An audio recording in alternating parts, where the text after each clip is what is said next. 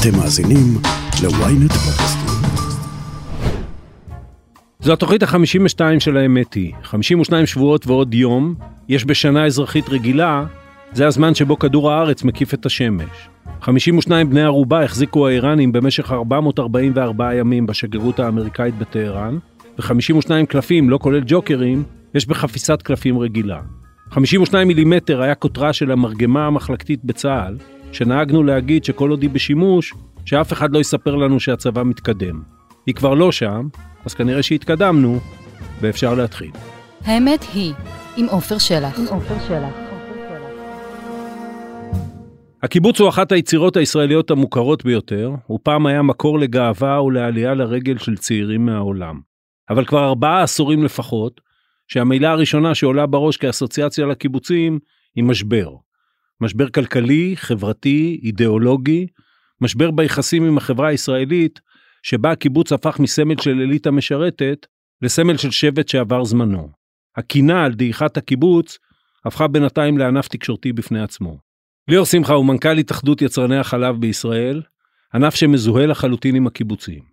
לפני כן היה מזכיר קיבוץ נצר סירני, והתמודד על מזכ"לות התנועה הקיבוצית. הוא מדבר על הקיבוץ במונחים שלא שמעתם כבר הרבה זמן. לא בהתנצלות, לא בהתגוננות, אלא כעל משהו שיכול להיות סמן הדרך של כולנו. ליאור שמחה, שלום. אהלן אהלן. אה, אתה יליד קיבוץ נצר, נצר סירני, נכון? יליד זה נשמע זה, אבל נולדתי בקיבוץ נצר סירני, בן משק אצלנו קוראים. אוקיי. אה, ונולדת על פי חשבוני, אנחנו מדברים על סוף שנות ה-70, נכון? כן, 76. זאת אומרת, כשאתה ילד, משבר הקיבוצים הגדול, כולל אה, הפרשיות, הוא ממש קורה כשאתה ילד. אה, אתה זוכר את זה? אתה זוכר את ה... זאת אומרת, אתה זוכר, נולדת כביכול לתוך תקופה של אה, דעיכה, קושי כלכלי וכן הלאה. זה, זה מה שהרגישו? נצר סירני זה קיבוץ של עם סטיות תקן מאוד מאוד גבוהות. זאת אומרת ש, שטוב אז טוב מאוד, ושרע אז רע מאוד, והתמחינו ב, ב, בלהיות בקצה הסקאלה. ובעצם כשאני ילד, הקיבוץ הוא פורח אה, שפע כמעט מגולומני, אה, וככה גם באה הנפילה, נפילה קשה, זה היה בסוף הצבא שלי, שאבא שלי אמר לי, בן, אין לנו שום דבר, מעקלים באו לעקל את הרכבים במגרש החנייה, על סף האין בשר בחדר אוכל, ובעצם זו הייתה תחושה מאוד מאוד קשה של כמעט התמוטטות, כי הרעיון של הקבוצה הוא פתאום... עוד נגיע, עוד נגיע לרעיון, בוא, בוא, בוא נדבר על זה קודם כל, ת, תסביר לי את זה בהקשר של נצר סירני, אני מכיר את הסיפור של משבר הקיבוצים במקרו שלו. נצר סירני ממה, ממה חי וממה חי כשאתה ילד? אז, אז צריכים רגע ללכת אחורה. כן. כי נצר סירני זה קיבוץ אה, שנקרא בתחילתו קיבוץ בוכנוולד. קיבוץ של יוצא שואה שהגיע, זה שם שנשמע קשה, כן. כן זה שם, אה, כן. וככה התעקשו גם על השם הזה, הגיעו קבוצה של אנשים עם כסות אה, דלה על גופם לעשות קיבוץ בלי כלום, בעשר אצבעות התחילו לשתול ולזרוע ו- ו- ולעשות מדרכות ולבנות בניינים ולאט לאט אה, התחילו ליצור ולייצר חקלאות ואחר כך תעשייה, תעשייה מפוארת מאוד, וככה התחילו באמת לבנות את החיים מחדש.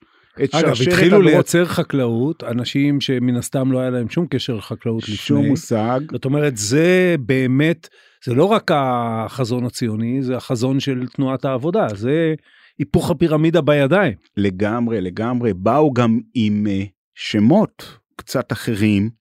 כן. סבתא שלי היא עירונית מברלין, עירונית באמת, שבעצם לא שייכת למדינת ישראל, למזרח תיכון, ל- לשמש קופחת. לחום הזה לחום הזה. ולאזיאתים חסרי התרבות. נכון, והם צריכים כאילו את הפלהרמונית ואת ה- את המוזיקה הקלאסית ולדעת לנגן בכינור. ופתאום הם מגלים מקום שהוא מקום שומם שצריך להתחיל לעבוד עם יבלות ובעצם כל הנרטיב אה, השתנה מנרטיב של אנשים עירוניים לנרטיב של חקלאים של אנשי עבודה של ערך היצור העצמי. וזה באמת אה, שינוי קיצוני אני רוצה לה... עוד דבר, אם אנחנו עוד אה, נשארים מאחורה, אני יוצא מתוך הנחה, תקן אותי, שסבתא שלך גם לא באה מאתוס סוציאליסטי. לא, ממש לא. זאת אומרת, הרעיון היא, היא מושלכת לתוך הסיטואציה, היא ואחרים מושלכים לתוך הסיטואציה הזאת של קיבוץ, שהיא לא רק צורת ההתיישבות והיא לא רק צורת העבודה, אלא היא בראש ובראשונה צורת החיים.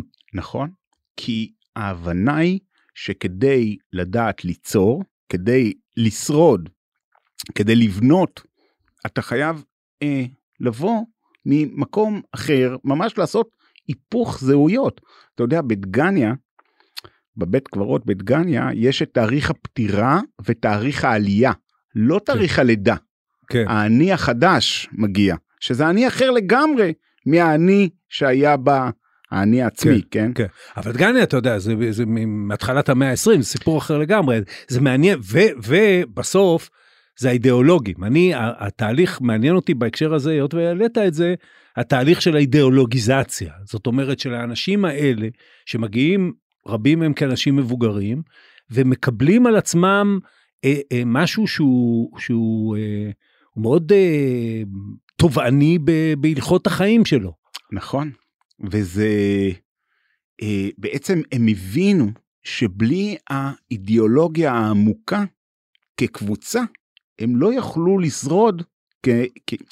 תראה, זה, זה, זה יותר עמוק, כי בעצם מה שהם עברו, הם, הם שרדו בזכות הקבוצה, בזכות הביחד, בזכות החברים, והם הגיעו כקבוצה מגובשת, ואין להם שום דבר, אין להם הורים, אין להם בני דודים, אין להם אחים, אין להם כמעט משפחה, אולי היה איזה בן דוד רחוק שעלה לארץ, והוא מוגר עכשיו בנהריה. כן. והם מבינים שכדי לשרוד, הם חייבים את הקבוצה הזאת. האם אתה שמעת ממנה ברבות הימים גם ב- ב- טרוניות על זה או, או, או ספקות על זה שבאנו לפה וכן בשביל לשרוד היינו צריכים לאמץ אידיאולוגיה שלא באמת אה, ח, ח, חשבנו עליה והאמנו בה. אז אה, זה השבר הגדול של אה, 99, בסדר שהשתחררתי מהצבא, שהקיבוץ אה, ממש ככה במצב כלכלי קשה, ופתאום הם מבינים שהם לא יכולים יותר להסתמך אחד על השני כקבוצה. מוקי צור בא אליי אומר לי תקשיב היום הכי גרוע בתנועה הקיבוצית שאני מוקי צור אז היה מזכ"ל התנועה הקיבוצית. אומר לי שאני הייתי בקיבוץ בוכנוולד בנצר סירני ובא אליי אחד החברים ואומר לי אני לא מאמין יותר נשבר האמון ביני לבין החברים. וזה ההסכם הבלתי כתוב הזה שיש בין הקיבוץ לחברים ותכף אנחנו נדבר גם על הסכם בלתי כתוב שיש בין המדינה לאזרחים אנחנו נגיע לזה ליאור אבל, אבל זה נשבר. מרתק. כי... וזה אירוע מכונן היה. כן. אבל אבל ת, תסביר לי את זה ב, בהקשר הזה כי הרי בסופו של דבר אתה אפשר להיות ביחד ולקום ביחד וליפול ביחד. למה השבר הכלכלי שאפשר שוב לנתח אותו ולספר אותו גם בהקשר הפרטי של נצר סירני אני מניח הוא גם שבר של זה שאנחנו ביחד. כי משברים כלכליים גורמים לחשוב מחדש. אה, ואני חושב שאתה נמצא כל כך למטה, הרי תחשוב על זה במשפחות, מתי השבר הקשה, כאילו, שבאמת אין כלום, שאתה מבין שנשארת לבד, וכבר אנשים מתחילים לא לסמוך אחד על השני. עכשיו, שנמצאים כל כך למטה, אז לפעמים אה, קיבוץ משמר העמק הוא, הוא דומה לזה, בסדר? שמהמקום הזה אפשר לצמוח ביחד. כן. אבל ברוב הקיבוצים אמרו, אתם רוצים לשרוד את זה? אז אתם צריכים לעשות שינוי, אתם לא יכולים להמשיך להתנהל ככה.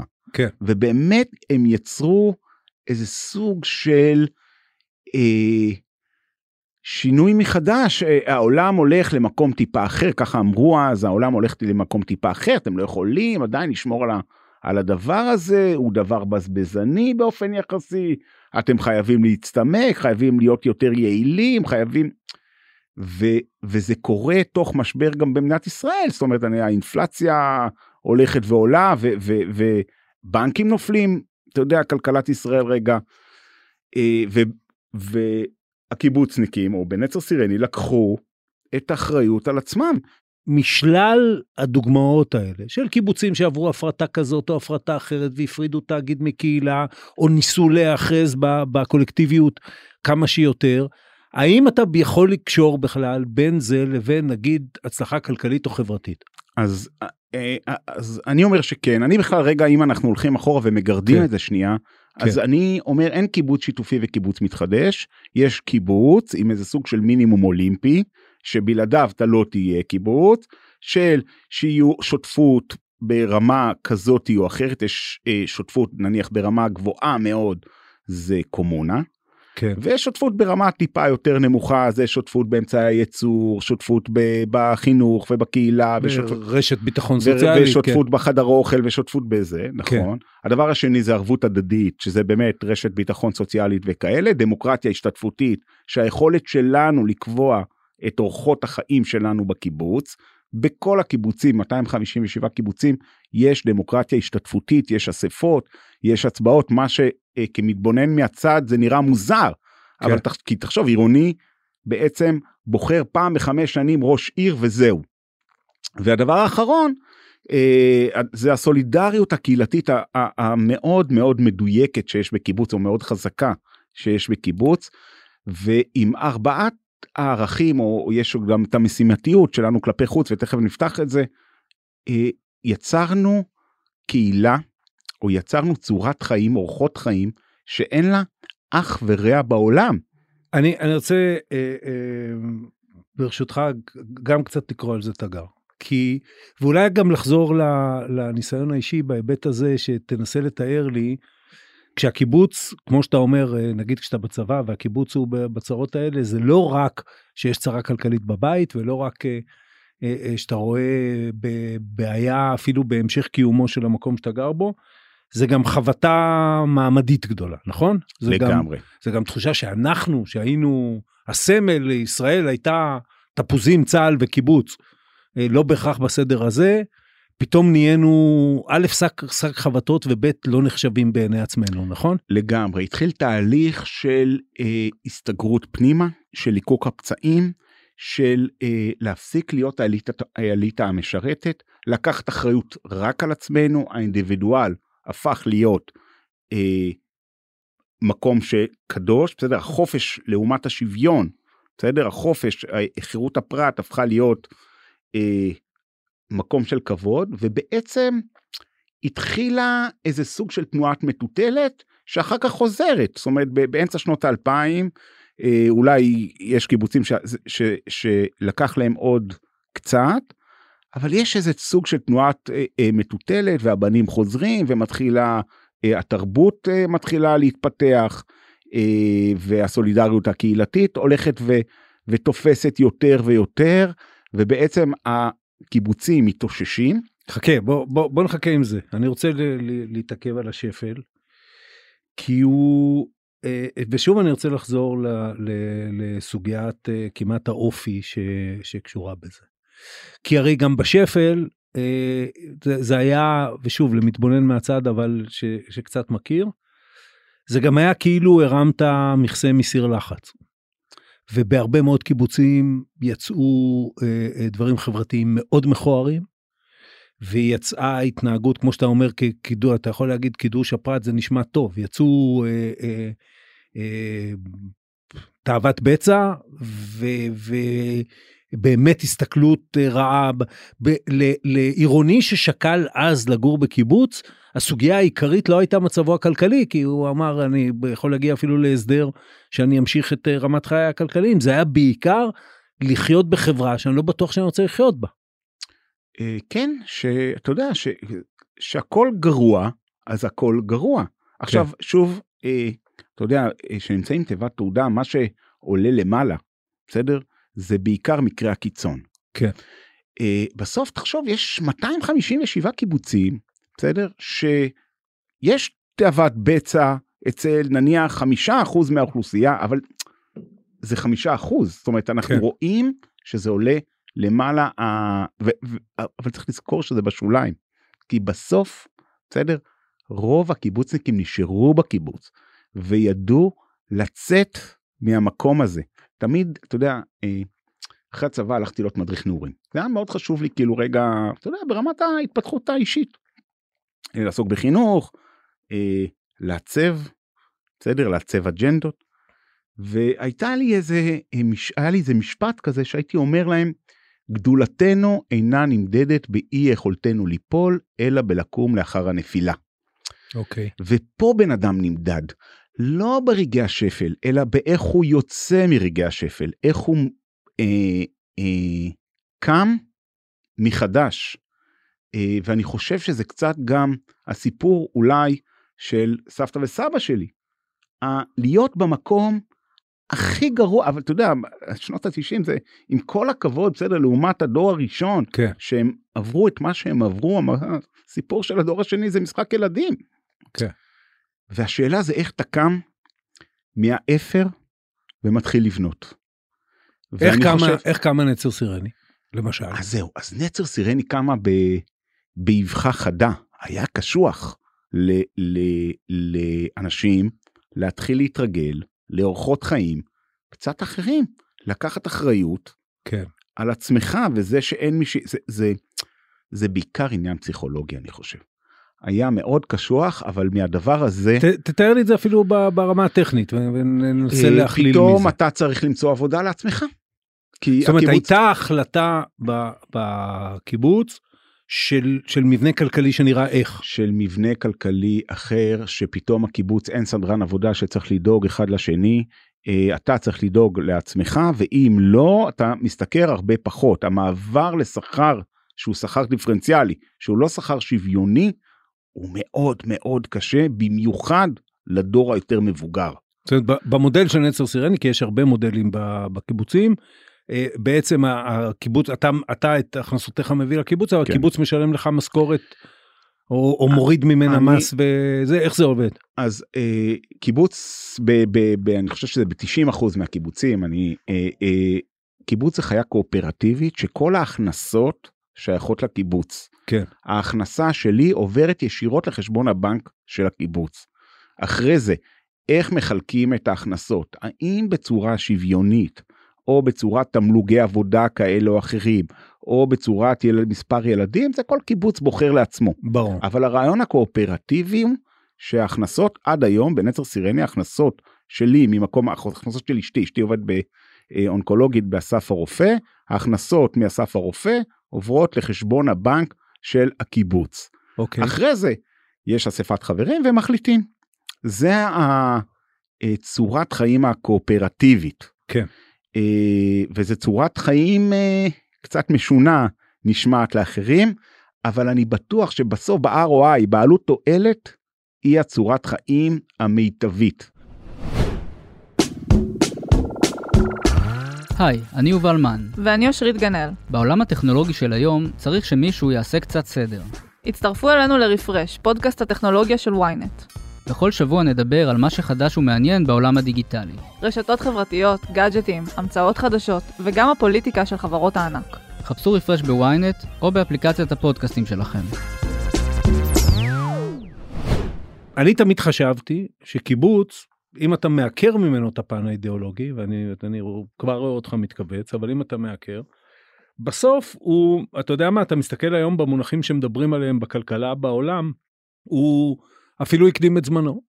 כי היום מדברים על זה שלמשל לנסוע זה שירות וזה לא, אתה לא צריך להיות בעלים של רכב בשביל לנסוע. ו, וככלל אתה רואה את החיים כסט של שירותים שאתה רוצה לספק לעצמך או אתה רוצה שהסביבה תספק לך ואתה רוצה לשלם רק בשביל השירות ולא כל הזמן לקנות אני אומר את זה למנכ"ל מועצת החלב לא כל הזמן לקנות פרה בשביל אה, לשתות חלב. וצורת החיים הזו מ, אה, ב, ב, ב, בצד אחר מתנגשת שוב עם הקולקטיביות של החיים. עם העובדה שצריך להחליט על זה יחד עם כולם, עם העובדה שאני מחזיק רמה יותר גבוהה של קולקטיביזציה של, של החיים שלי. אז אני שואל, האם ייתכן, האם קיים, והאם רצוי בעיניך קיבוץ שהוא, אתה יודע, בסוף התאגדות כלכלית של אנשים שאומרים זאת הדרך שלנו להבטיח לעצמנו איכות חיים הכי טובה במינימום עבודה או במקסימום תשואה לעבודה שלנו, בלי קשר ל- ל- ל- ל- ל- לחיות ביחד במובן האחר. אתה יודע, זו שאלה מעניינת, כי, כי בסוף, האם אידיאולוגיה נועדה כדי לייצר איזה סוג של טוב משותף, בסדר? שהוא טוב שהוא מטיב גם עם עצמך, כן. או שהיא התכלית. כן. בעיניי, בסדר, האידיאולוגיה נועדה להטיב עם הבן אדם. כן. ואני איש מאמין אידיאולוגית באידיאולוגיה הזאת שנקראת קיבוץ, אני חושב שבסוף כשאתה מנקה את הכל ב, ב, ב, לאורך זמן, זו הצורת חיים הכי טובה שאפשר לחיות בה ויש לה מחיר. ואני חושב שהקיבוץ, האורחות חיים האלה, בסדר, היא, זה, זה סמל, זה דוגמה לצורת חיים שיכולה, ויש לה מחירים, בסדר? כן. אבל לצורת חיים שיכולה להיות סוג של טוב, או לא יכולה, היא, סוג של טוב משותף, טוב משותף אמיתי, גם ל, ל, לרופאה באסף הרופא, שלכאורה יכולה להיות ב, אה, ב, במרחב העירוני בלי בעיה, בסדר? אוקיי, ב- מיד נגיע באמת לחזון לעתיד הקיבוץ ולקשר הזה לחזון לעתיד המדינה, רק אה, אה, נכון להיום, אה, כמה חבר- חברים יש בנצר סירני? יש כמעט 500 חברים, אה, ו... יש הרחבה קהילתית? זה לא, זה לא הרחבה קהילתית, כולם חברים מן המניין. לא, אני יש- מדבר שכונה מחוץ לקיבוץ שהיא לא, אין, מקיימת אין, איתו אין. יחסי הרחבה? לא, השותפות, השותפות היא שותפות מלאה, יש אה, מסלול צעירים, צריך להסדיר את המעמד, אבל, אבל השותפות כן. היא שותפות מלאה אה, של החברים מן המניין, של החברים ב, כן. ש, ש, שנמצאים בקיבוץ, אה, וזה קשה להחזיק אה, אה, שותפות בגודל כזה. יש אתגרים. ביקוש? יש ביקוש. אני, זה, אתה שומע את זה ב, בכל הארץ, אני שואל אותך גם כ, כאיש התנועה הקיבוצית. יש היום יותר אנשים שרוצים, אני מדבר עכשיו להיות חברים בקיבוץ, לא לגור על יד אה, באיזושהי צורה, מאשר מקומות? אני בטוח, זאת אומרת, אני בטוח שאם אה, אה, נמצא במרחב התכנוני, בסדר, יכולת להגדיל את הקיבוץ ובאמת להחזיק שותפות בסדר גודל הזה, שזה גם לא פשוט. כן. אה, לקבל החלטות ביחד, לקבל אה, החלטות נכונות, אתה יודע, יש, הקיבוץ בנוי במין דמוקרטיה השתתפותית קיצונית, זאת אומרת, יש מלא ועדות ש, שמחליטות איך ייראה הבית, ואיך תיראה המדרכה לבית, ואיך אה, ייראה החינוך. של הילדים שלנו ואיך ייראה זה דמוקרטיה השתתפותית מטורפת ואני חושב שמשתתפים בה? כי בשעתו היו טענות שאף אחד כבר לא בא לאספות ו- וכשהתחילו האספות בווידאו שזה עוד קדם לזום אז אה, אז נגיד שאנשים היו אה, נוכחים נוכחים אבל נוחרים זאת אומרת לא באמת. לא אז, אז משתתפים בה בטירוף ואני חושב שאדם אוהב להחליט בעצמו כמה שיותר דברים אתה יודע הדבר הכי בוא, בוא ניקח נניח את פייסבוק בסדר הדבר הכי אה, חשוב בפייסבוק בפייסבוק זה רמת ה engagement המעורבות כן. ופייסבוק עובדת כדי לתת למשתמש שלה להיות מעורב להיות מעורב בתוכן להיות מעורב בלייקים של האחרים להיות מעורב בפוסטים של אחרים אה, וגם בקיבוץ המעורבות היא בטורים באוקטן מאוד מאוד גבוה. עכשיו באופן טבעי כמו בכל קבוצה, יש אנשים שפחות מעורבים. כן. אבל החינוך הוא חינוך למעורבות. הוא חינוך לעשייה. הוא חינוך ל... אתה יודע, אה, אני רגע רוצה לדבר על החינוך שנייה. אה, יש שיטת חינוך, בסדר? אה, המנהלת חינוך הקודמת אומרת לי, תשמע ליאור, שהייתי מזכיר הקיבוץ, ראש הקיבוץ קוראים, תשמע ליאור, אני לא סובלת את היום הצהוב, יום כחול, יום לבן, לא יום... אמרתי לה, למה זה נהדר, תראי הילדים. מה זה יום? יש uh, לוזים כאלה. אוקיי. לוזים כאלה ש... כן. שעושים ל... לילדים לוזים. כן. היום זה היום הצהוב, תבוא עם צהוב. היום אוכלים איזה, היום זה יום אמריקה, היום זה יום ברזיל, היום זה כזה. היא אומרת, הילדים חייבים להיות מחונכים על זה שהם עושים לעצמם כן. הם מייצרים לעצמם, כן. הם הופכים להיות חלק מהדבר הזה. לא מסתכלים למעלה ואומרים תביאו לי. אה, היום זה יום צהוב, אז כל מה שאנחנו צריכים לעשות זה לבוא בצהוב או לבוא באדום, לא משנה. זה חינוך למעורבות, חינוך לייצר קהילה שהיא קהילה בונה. חינוך אה, התרבות, רוב התרבות, 95% מהתרבות, זה לא תרבות קנויה. זה לא לבוא ל, ל, אה, לצאת ל, לכיכר המדינה ולראות, אה, או לכיכר רבין ול, ולראות הופעה. כן. זה תרבות שאנחנו עושים בעצמנו. וזה תפיסת עולם אחרת לגמרי מהמרחב העירוני, נניח מהשכנים שלנו בנס ציונה, שהם באים ואומרים, אומן טוב או לא טוב. בסדר? זה תרבות ש... אה, אני, תרבות אתה, ארגונית. אתה, אני, אני מקבל את אה, דבריך כי אני קצת מכיר אותך ואני יודע שאתה אה, משתדל לדבר אמת. אני חושב שזה קצת אידיאליזציה של, ה, של המצב, ואני אגיד לך שזה שטכנית אומרים, את, אנחנו נעשה תוכנית או טכנית, זה, זה לא אומר שאנשים באמת אה, אה, אה, משתתפים בזה. אבל אני רוצה לקחת את זה ל... מה זאת אומרת? כי אתה יודע, ש- זה. אדם יכול לעשות את זה כדי אה, לצאת ידי חובה, ואדם יכול לעשות את זה, אתה יודע, ו- ובליבו להגיד מה, מה אני צריך את זה. זה לא בהכרח שהתוצאה של זה היא באמת אש השותפות וה, והחברות בוערת בלב של כולם.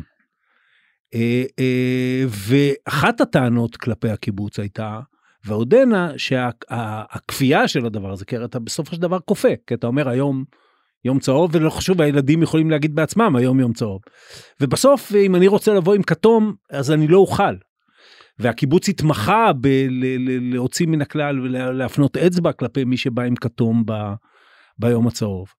אז אחד אני שואל אותך האם מתוך ההבנה ומתוך כל הגלגולים שזה עבר הדבר הזה עבר איזשהו איזושהי אה, אה, הפנמה לא רוצה להגיד התרככות אבל איזושהי הפנמה של ה, שוב ההתנגשות שיש פה כל הזמן אנחנו מדברים על התנגשות בתוך הטבע האנושי מהרצון להשתייך לקהילה. ושהוא רצון אז אתה יודע שמוקי צור אפרופו שהזכרת אותו קודם אמר לי פעם כשעשיתי כתבה על קיבוצים לפני המון שנים. הוא אמר תראה אתה מסתכל על הקומונות שהיו מהמאה ה-19 היו קומונות נגיד בארצות הברית הרבה מאוד. הוא אומר בניגוד לקיבוץ הקומונות האלה לא החזיקו מעמד יותר מדור. כן ולא היו להם יומרות. וכאילו נעלמו אחר כך. אבל מעולם לא פסו קומונות מן הארץ זאת אומרת ה- היצר האנושי הזה מצד אחד והנוגד שלו מצד שני קיימים והאם הקיבוץ למד לחיות עם זה במקום להגיד במקום להפנות את העין ולהגיד זה לא קיים. אז אז אני רגע אדבר שנייה על המחיר ואז אני אדבר על הקונפליקט הזה כן. בסדר על, ה- על המתח הזה בין שני הדברים בין החירות לבין השוויון כן. אבל תראה לגור בקיבוץ יש גם מחיר. והמחיר הוא לחיות בשותפות. והוא מחיר לפעמים לא פשוט ללכת לתורנויות לעשות איזה לקפל כיסאות אחרי שבועות לסדר להיות בתורנות פירוק אחרי שבועות כי אתה בא לך להיות אורח רגע לא בא לך להשתתף כן. או אפילו. אה, אפילו לשלם בשביל או שמישהו אחר יעשה. לשלם, בדיוק. כן. אז, אה, אז יש מחיר, בסדר? אה, ב-ROI תמיד יש מחיר. השאלה מה התועלת, וזה לא מתאים לכולם. וגם את זה צריך להגיד. כן. שלא מתאים לכולם לחיות בקבוצה. בסדר? אני, אני כן חושב שהטבע האנושי הוא טבע של, אה, אנחנו בני האדם אה, חיים בקבוצות, חיים בקהילות. אה, ואני באופן אישי מאוד אוהב את הקהילה. כן. מאוד אוהב אנשים. ו- אבל, אבל לא לכולם זה מתאים ו- וצריך לומר ביושר שיש מחיר בלהיות חבר קיבוץ. כן. יש מחיר שהמשכורת עוברת לקיבוץ. יש מחיר בדמוקרטיה הזאתי. יש מחיר. אה, אני ב-ROI האישי שלי ואני מניח של רוב אה, או של כל חברי קיבוץ נצר סירני אה, מוכנים לשלם את המחיר הזה ולהיות אה, נתונים להחלטת הרוב. בסדר? להחלטת הרוב, שוב, אה, החלטת הוועדות, החלטת איך מתחלק הכסף השיתופי, הכסף המשותף, כן. איך אמצעי הייצור מתפקדים, מה קונים ומה מוכרים, ולפעמים יש טעויות שהן טעויות של הרבה כסף. כן. לא של מעט, שמישהו אחד עושה, אתה יודע, כאילו, עושה טעויות בכסף השיתופי. אה, ויש לזה מחיר. בוא נדבר רגע על המתח הזה של בין, בין החירות לחופש, וזה המתח בעצם, בין, סליחה, בין החירות לשוויון. כן. אה, וזה מתח שכל קיבוץ מתמודד איתו דקה דקה, שעה שעה. האם אה, כמה הוא רוצה שהקיבוץ ייכנס לו אה, ויקבע את, אתה יודע, הדוד שלי, שהוא הילד הראשון בקיבוץ, הקיבוץ החליט שקוראים לו יוסף. כן. באה סבתא שלי אומרת מה פתאום יוסף אני רוצה אמנון אני לא רוצה יוסף בכלל מה, ב, ב, לא זה היום זה י"ח אתם חייבים יוסף יוסף טרומפלדור. אז היא אמרה חבר'ה תקשיבו. אני קובע את השם של הבן שלי. כן. אגב זה היה אותו דבר עם הלינה המשפחתית בנצר סירני. כן. והאם צריך ובנצר סירני בגלל כל הסיפור ההיסטורי של יוצאי שואה של זה אז ויתרו להם ואמרו הילדים ישנו בבית עם ההורים כן, ומותר להם שלא יקראו להם בשם הקיבוצי. כן. כן. והקונפליקט ברור לך שאתה יודע, רוב האנשים שומעים אותנו עכשיו, מתכווצים, למעט כאלה שגדלו בקיבוץ או מכירים את ההוויה הזאת, מתכווצים בכיסאות, מה- מה זאת אומרת תקבעו את השם של הילד? מאיפה... אז אני לא רוצה, ל- אני אז אני לא רוצה זה בדיוק להיכנס לזה, כי... הקונפליקט הזה זה בדיוק המתח ליאור, הזה אני- והמתח הזה זהו כל אספה בא לידי ביטוי מחדש כל ועדה כל החלטה של ועדת חינוך על שם הכיתה שנותנים בכיתה י"א אם עוברים מהגן לכיתה מה פתאום אתם תקראו לי כיתה דקל אני רוצה להיות בכלל איזה מה פתאום אתם אה, מחליטים איזה בית ספר אני אלמד. כן. וזה מתח מובנה שחיים איתו אבל בסוף בסוף ב-ROI בסוף בסוף בעלות תועלת אני חושב שצורת החיים הזאתי אין לה באמת אח ורע בעולם. אז מזה באמת בוא, בוא נתכנס הן לעתיד הקיבוץ והן לקשר של זה לעתיד המדינה. אתה מדבר על אה, קיבוץ 3.0, תן לי קווים לדמותו, ושוב, מה הוא שונה מ... מה הוא שונה? אה, אני חושב שהקיבוץ אה, צריך להיות חלק משמעותי יותר בחברה הישראלית, לחזור להיות האליטה המשרתת, אוקיי. אה, להיות סוג של אמירה מהי צורת החיים הנכונה. עכשיו יש כאלה שהצטרפו ויש כאלה שלא, וזה בסדר. אה, אתה יודע, יש גם קיבוצים עירוניים, ולא מעט היום. קיבוצים ממש ב... ב, ב, ב, הם בתל אביב, קיבוצים בעכו, קיבוצים בבאר שבע, קיבוצים ב- כן. בבית שמש. לא צריך להיות אה, אה, ב- ב- ב- בנגב ולגדל ולעשות חקלאות. נכון. כן. אה, והם מייבשים בעיקר ביצות אידיאולוגיות. כן. בסדר? ביצות הם מתעסקים בעיקר בחינוך, ו- כן. ובאמת זה סוג של, אה, מבחינתי לפחות, זה עמוד האש. עמוד כן. האש ב- ב- בראש המחנה, כי באמת השותפות שם ברמה גבוהה, אה, אבל כל הזמן מתעסקים, גם בנצר סירני, בשאר הקיבוצים, שם פחות אגב, באיזה רמה השותפות, באיזה רמה הערבות ההדדית, וכן, צריך להתעדכן ולעדכן. אבל החיבור הזה, אה, אנחנו רואים את כל חברות הסטארט-אפ שמתעסקות בכלכלה שיתופית, כן. שמתעסקות בסושיאל, שמתעסקות ברשתות חברתיות, אה, זה שמה, ה-car to go, מה זה ה-car to go? מה, מה הרכב הציבור השיתופי? הרי כן. זה הסידור רכב של הקיבוץ, כן. המנזה, מה שאגב- זה? שאגב עורר מתחים כן. לא קטנים נכון, אבל פתאום. פתאום בתל כן, אביב, כן, אני דיברתי על זה קודם, כן. הכלכלה השיתופית הזאת היא... אז איך, שוב, קודם כל אני רוצה להגיד שבעצם הביטוי, לא בהכרח הקיבוצים או הקיבוצניקים טבעו את הביטוי האליטה המשרתת, אבל הוא, הוא, אתה יודע שהוא גורם לאיזה אי נוחות, כי מי אתה שתגיד שאתה אליטה. אבל, ו, ו, ו, ו, אה, אבל אני מבין למה אתה מתכוון.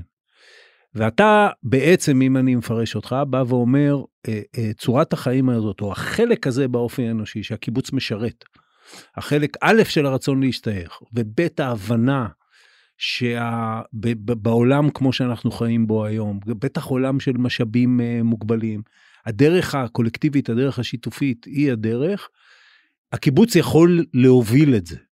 עכשיו, בשביל ל- ל- להוביל את זה, הוא צריך מה? מה... כי, כי בסוף אתה יודע, א', אתה, אתה לא יכול להיות מנהיג בלי, בלי מונהגים, והקיבוץ לא נמצא היום באיזה סיטואציה שאתה יודע, כבר לא שואלים אה, מה, מה עושים הקיבוצניקים, מה, מה הקיבוץ צריך, או התנועה הקיבוצית צריכים לשנות בעצמם, או לשנות במסר שלהם, כדי להוביל. אני חושב ש... אה, אתה יודע, זו שאלה מעולה שאני מתעסק איתה אה, מלא מלא, אבל אני חושב שהקיבוץ חייב להמשיך את התנועת המטוטלת הזאת שהייתה אז בנצר סירני ב-99 עם ההפרטות הקשות, ועכשיו יש איזה סוג של תנועת מטוטלת חזרה, כן. והתנועת מטוטלת זה להפסיק גם להסתק, להסתכל רק בעצמנו, או להתעסק רק בעצמנו, אה, ולהיות חלק משמעותי, או לקחת אחריות על הדבר הזה שנקרא אה, חברה ישראלית, לא אחריות במובן המתנשא, אלא אחריות לערכים, אה, ולחזק את ההסכם הבלתי כתוב הזה שיש בין המדינה לאזרחים. כי אני לא סתם נגעתי במילה אחריות, כי אה, תחשוב על זה רגע לעומק, עד כמה האחריות של המדינה הולכת ויורדת, אחריות כן. כלפי הרפואה הציבורית, אחריות כלפי החינוך הציבורי, אחריות כלפי הדיור, אחריות כלפי התחבורה. בסדר? אנחנו באמת הולכים אחורה, ב, אני מדבר על פרספקטיבה של 20 שנה נניח. לא, ואני חושב שהתנועה הקיבוצית בערכים שלה, בסדר? מה בעצם הקיבוץ אומר? הקיבוץ אומר, אנחנו לוקחים אחריות על החברים. יבוא חבר שיהיה צריך את העזרה שלנו, לעולם אנחנו נהיה שם. והיא אומרת עוד דבר שהתייחסת אליו קודם בהיבט הטכני של המשכורת, היא אומרת, אני מוותר על משלי בהיבט החומרי, כדי, א', לתת לכלל, אבל גם כדי לקבל משלי בהיבט הערכי והרוחני, שהוא חלק מאוד גדול מחיי גם, נכון? לגמרי, זה בעצם. אולי אני כאילו אקפל את זה לכיוון הסולידריות, בנייה של הסולידריות החברתי, הסתכלות על הטוב המשותף במובן של החברה הישראלית. כי אני חושב שתגרד רגע את הערכים האלה, אתה תבין שלנו נניח ולדתיים, זה דומה פתאום. הערכים האלה של ערבות הדדית, של סולידריות חברתית, אז הם, אנחנו נפגשים בחדר אוכל, הם נפגשים בבית כנסת. כן. אנחנו נפגשים בתרבות המאוד מאוד מיוחדת של הקיבוצים, הם נפגשים בתרבות, אבל זה מאוד דומה בערכים, ב, ביסוד. אה, ו, אה, ואני אומר את זה כי אני חושב שהמקום של הקיבוצים בחזון זה גם לקחת את הכלכלה השיתופית ולראות איך היא לוקחת בעלות עליה. אבל גם ו- ולחזק את הערכים שאנחנו מאמינים, זאת אומרת, לבדל את עצמנו מצורות חיים אחרות, במובן הטוב, לא במובן הרע, אה, וגם לקחת אחריות כלפי האזרחים במדינה, כלפי כן, הפריפריה, כלפי... זה, זה מצוין, רק אה, אה, כשאנחנו מסתכלים על זה בפרספקטיבה היסטורית, ואתה לא הראשון, זו לא השיחה הראשונה שבה עולה השוואה בין ה, נגיד החלוציות הקיבוצית לחלוציות אפילו המתנחלית אם אתם רוצה אם אתה רוצה. אה, ו, ואגב אותם פנים כמו למשל שירות קרבי בצבא ו, וכן הלאה ובמידה רבה התנועה המתנחלית חרד"לית לוקחת את, ה, את הקיבוץ כדוגמה למה שהיא עושה רק אתה לא יכול להתעלם מזה שבפוליטיקה הזהותית במדינת ישראל זה סקטור שהוא בעלייה או מרגיש תחושה של העצמה וחוזק והקיבוצים לא. אז, אז זה נכון, זאת אומרת שדיברתי על האחריות הזאתי אה, אה, ו- ואני הולך רגע לציונות הדתית, הציונות הדתית גם משנה את פניה. כן. הציונות הדתית האמריקאית, השמרנית, בסדר? שבאה עם כסף ענק אה, מאמריקה, היא אומרת חירות הפרט, חניקת הסקטור הציבורי, הפרטות קיצוניות, אה, קואופרטיבי, מה פתאום, אנחנו נגד שותפויות בכלל, בסדר? העולם הקואופרטיבי בעולם, כן. בסדר? הולך ותופס תאוצה, אנחנו רואים מה קורה אה, בגרמניה, אנחנו רואים מה קורה ביפן, אנחנו רואים מה קורה ב... אפילו עם ביידן, עם שיטת הממשל של ביידן. ו, ודווקא פה אנחנו הולכים ומפריטים את עצמנו לדעת בזמן שקופת המדינה או מצבה הפיננסי של קופת המדינה טוב מאי פעם, אנחנו הולכים ומרוקנים את הסקטור החברתי. יודע, עכשיו זה, סביב זה... הזה, את הסקטור הציבורי סליחה, עכשיו סביב זה, בסדר, אה, בנויה אידיאולוגיה. עכשיו תשאל אותי רגע, מה השלב הבא, אני חושב שהתנועה הקיבוצית והקיבוצים בכלל יכולים להיות הרחם הזה או המגרש הזה בלבוא ולהגיד אפשר גם צורת חיים משגשגת, טובה, עם איכות חיים, אחרת לגמרי, ויש לה מחיר, אבל המחיר הוא לא גדול, ואני חושב שמול הדבר הזה, אה, האמונה, הדבקות הזאת בשוויון, היא מאוד מאוד חשובה. יד על הלב, כשאתה מציג את החזון הזה, ולאור גם קביעות העבר, כמה מהאנשים שסובבים אותך אומרים לך, עזוב, אנחנו, תן לנו קודם כל לצוף מעל פני המים, תן לנו קודם כל להבטיח שמה שקרה לנו לא יקרה עוד פעם. אני חושב שאם אנחנו לא נהיה שם, אם אנחנו לא נחזור להוביל אה, במובן הטוב, בסדר? נחזור וניקח אחריות כלפי המדינה, נחזור ונהיה אה, בצמתים של קבלת ההחלטות, אנחנו פשוט לא נהיה.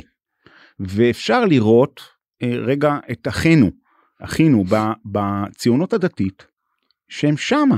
אז נכון, גם שם יש אה, כאילו משברי זהות וכאלה. כן. אבל אני חושב שהגיע הזמן שהתנועה הקיבוצית או הקיבוצים ימציאו את עצמם מחדש, ובאסנס, בסדר? במהות, זה לא רק הדשא הירוק והבריכה, הבריכת שחייה, אלא זה הרבה יותר עמוק, אה, זה הרבה יותר עמוק והרבה יותר אידיאולוגי מזה. ליאור שמחה, לחיי החזון הקיבוצי, תודה רבה. תודה עופר, היה לי שיחה סופר מרתקת ואני מקווה שגם הצלחתי ככה להדביק, בסדר? אנשים שהם לא קיבוצניקים בחזון הקיבוצי. עד כאן עוד פרק של האמת היא. אתם מוזמנים לעקוב אחרינו בוויינט או באפליקציית הפודקאסטים המועדפת עליכם. אם זה קורה באפל או בספוטיפיי, אתם מוזמנים גם לדרג אותנו. אל תתביישו לכתוב לי בקבוצת הפייסבוק פודקאסט להמונים. ואם אהבתם, לא נתנגד שתשלחו את הפרק לחברים. העורך שלנו הוא רון טוביה, הפקה ערן רחמני, על הסאונד גיא סלם. אני עופר שלח, נשתמע בפעם הבאה.